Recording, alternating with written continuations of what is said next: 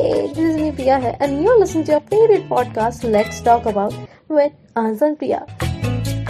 And in this series, we have our fourth season, which is keenly waiting for us to begin. So let's begin.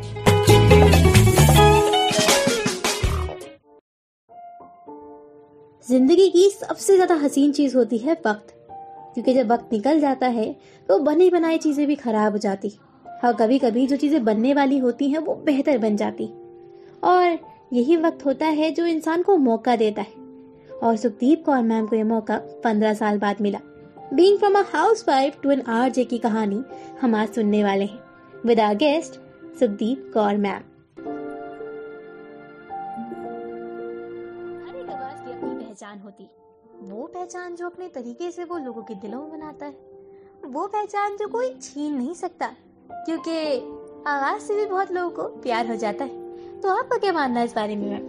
बिल्कुल ठीक कह रही हैं प्रिया, क्योंकि सच्ची में हर एक शख्सियत की, हर एक कलाकार की एक अपनी आवाज, अपनी पहचान होती है.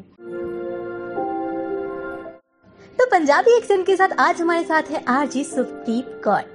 तो मैम आप क्या बताना चाहेंगे उन सभी लोगों को जो आपको सुनते हैं मगर कभी आपसे खुद से रूबरू नहीं हो पाए?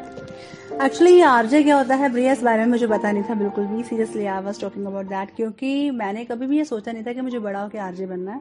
एक्चुअली बचपन में जो ड्रीम हर एक इंसान देखता है, हर एक बच्चा देखता है, तो मैंने भी बचपन में एक सपना देखा था कि मुझे बड़े होकर सिंगर बनना है.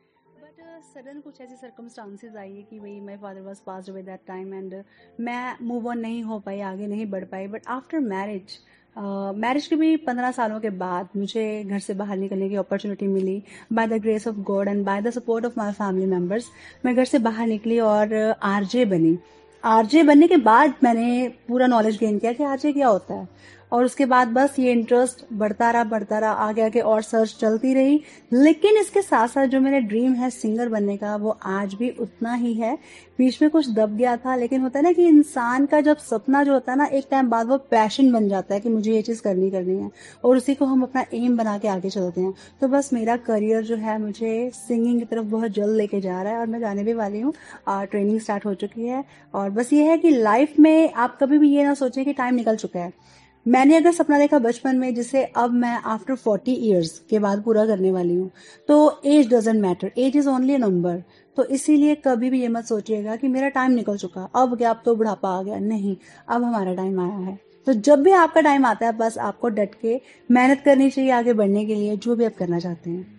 तो आपको ऐसा लगता है कि आपकी शुरुआत, जैसे औरों के हिसाब से तो बहुत सारे आरजेस हैं, जैसे कि हमारे अभी स्टूडियो में एक नए आरजे 20-21 साल के ज्वाइन हुए, तो आपको ऐसा लगता है कि आप थोड़ा कम जानते हो उस फील्ड के बारे में, या फिर आपको लगता है कि कुछ और बढ़ना चाहिए? जैसे कि आजकल ना आरजे में बड़ी कैटेगरी आ गई है, मिमिक्री भी चाहिए इन्हें स्टोरी टेलिंग भी चाहिए, गाने भी चाहिए, इश्क भी चाहिए, रोमांस भी चाहिए, गुस्सा भी चाहिए, फिलर्स भी चाहिए, जिसमें छोटे छोटे जोक्स चलते हैं. तो आपको क्या लगता है कि एक आरजे के लिए, या फिर यूं कहूं किसी भी कलाकार के लिए, ये बढ़ने का सिलसिला कैसा महसूस कराता है? जैसे कि आपको शुरू करते हैं फिर हार मान जाते हैं, फिर शुरू करते हैं फिर हार मान जाते हैं, कभी कोई मन करता है छोड़ो यार क्या करना.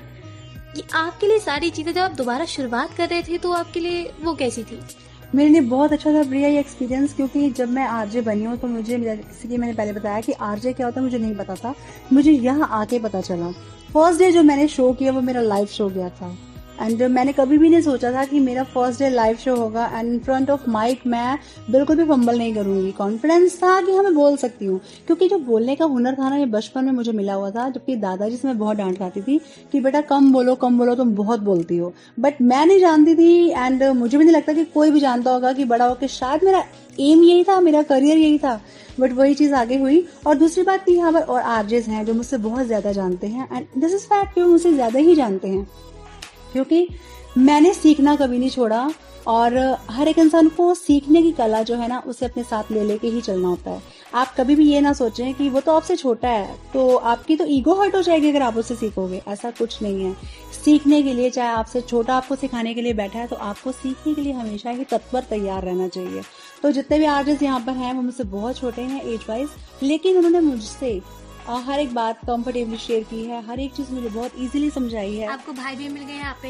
हाँ, मुझे भाई बच्चे सब मिल गए यहाँ पे। यहाँ पर सब है और टीम बहुत अच्छी है हमारी। रेडियो के जितने मेंबर्स हैं हमारे फैमिली की तरह हम लोग रहते हैं। और बाकी ये होता है कि अगर आप सही हो तो कोई भी गलत नहीं है। गुरबाणी में मिलेगा। मैम, आपकी कुछ सुरीली आवाज में जो आपका पैशन है उसके में आप कुछ लोगों को बताना चाहेंगे कुछ गा के? बिल्कुल। सारी रात तेरा तक नहीं हरा तारे आ तो कुछ जानवे, सारी रात तेरा तक नहीं हरा तारे आ तो कुछ जानवे, वे मैं तेरे लिए होई आ तो लारे आ तो कुछ जानवे, सारी रात तेरा तक नहीं हरा तारे आ तो कुछ जानवे। सिंगिंग बहुत पसंद है प्रिया। और दूसरी बात यह है कि आप जब कुछ सीखने के लिए निकलते हैं ना घर से तो आपको बहुत कुछ सीखने को मिलता है। लाइक अगर आप सिंगर बनना चाहते हैं, उससे पहले अगर हम आरजेइंग वाली लाइन में आए हैं तो आरजेइंग की लाइन में जाकर आपको बोलना, मॉड्यूलेशन करना, आपको लिखना, ये सब आया है।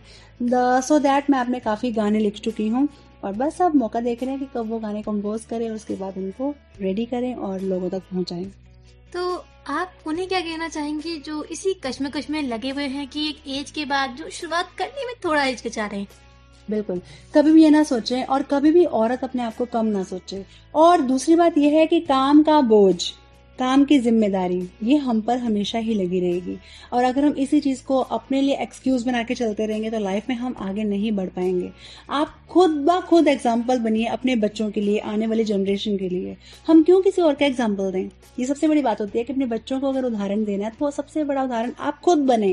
कि बच्चा अगर आपको कह रहा है कि मम्मी या पापा मुझे बड़ा होकर ना आप जैसा बनना है, तो रियली इससे बड़ी सेटिस्फेक्शन और खुशी मेरे हिसाब से और कोई नहीं होगी प्रिया। और इसीलिए जो फीमेल्स मेल ये सोचते हैं कि बस अब तो एज निकल गई अब क्या करना, तो बहुत सारे लोग हार मान जाते हैं। बिल्कुल, कभी भी ये ना सोचें, कभी भी हार ना माने। दम है आप में तो आप बढ़े, आगे करते जाएं। और देखना रियली बचपन में हमने सुना है ना कि आप बस मेहनत करने वाले होने चाहिए, सफलता आप खुद ब खुद आके आपके कदम चूमेगी। तो ये चीज मुझे खुद ब खुद मतलब बिल्कुल लाइव नजर होती दिखती है। भाई, हमारी आरजे सुख को सुनने के बाद आपके दिमाग में एक चीज तो क्लियर हो ही गई होगी, There is never a delay to start something new. मगर जो अगली आवाज होने वाली है ना वो और भी खास होने वाली है, क्योंकि वो आरजे नहीं सिंगर होने वाले, जो कि 8 क्लास की उम्र से चाहत रखते थे गाने की, और जो कि निंजा से सीखी उन्होंने गाना गाना और उनसे ही उन्हें मुद्रा मिली यानी कानों की बालियां। तो जो ऐसे ख्याल रखते हैं, जो ऐसी बातें करते हैं, वो कौन होने वाले हैं ये आपको अगले संडे पता चलेगा। मगर तब तक के लिए वेट करें। और हाँ, अगर आप नहीं आए तो मैं इंस्टाग्राम में फॉलो कर दो with the name of mix अड्डा पॉडकास्ट एंड मैं आपको वहीं पे मिलूंगा।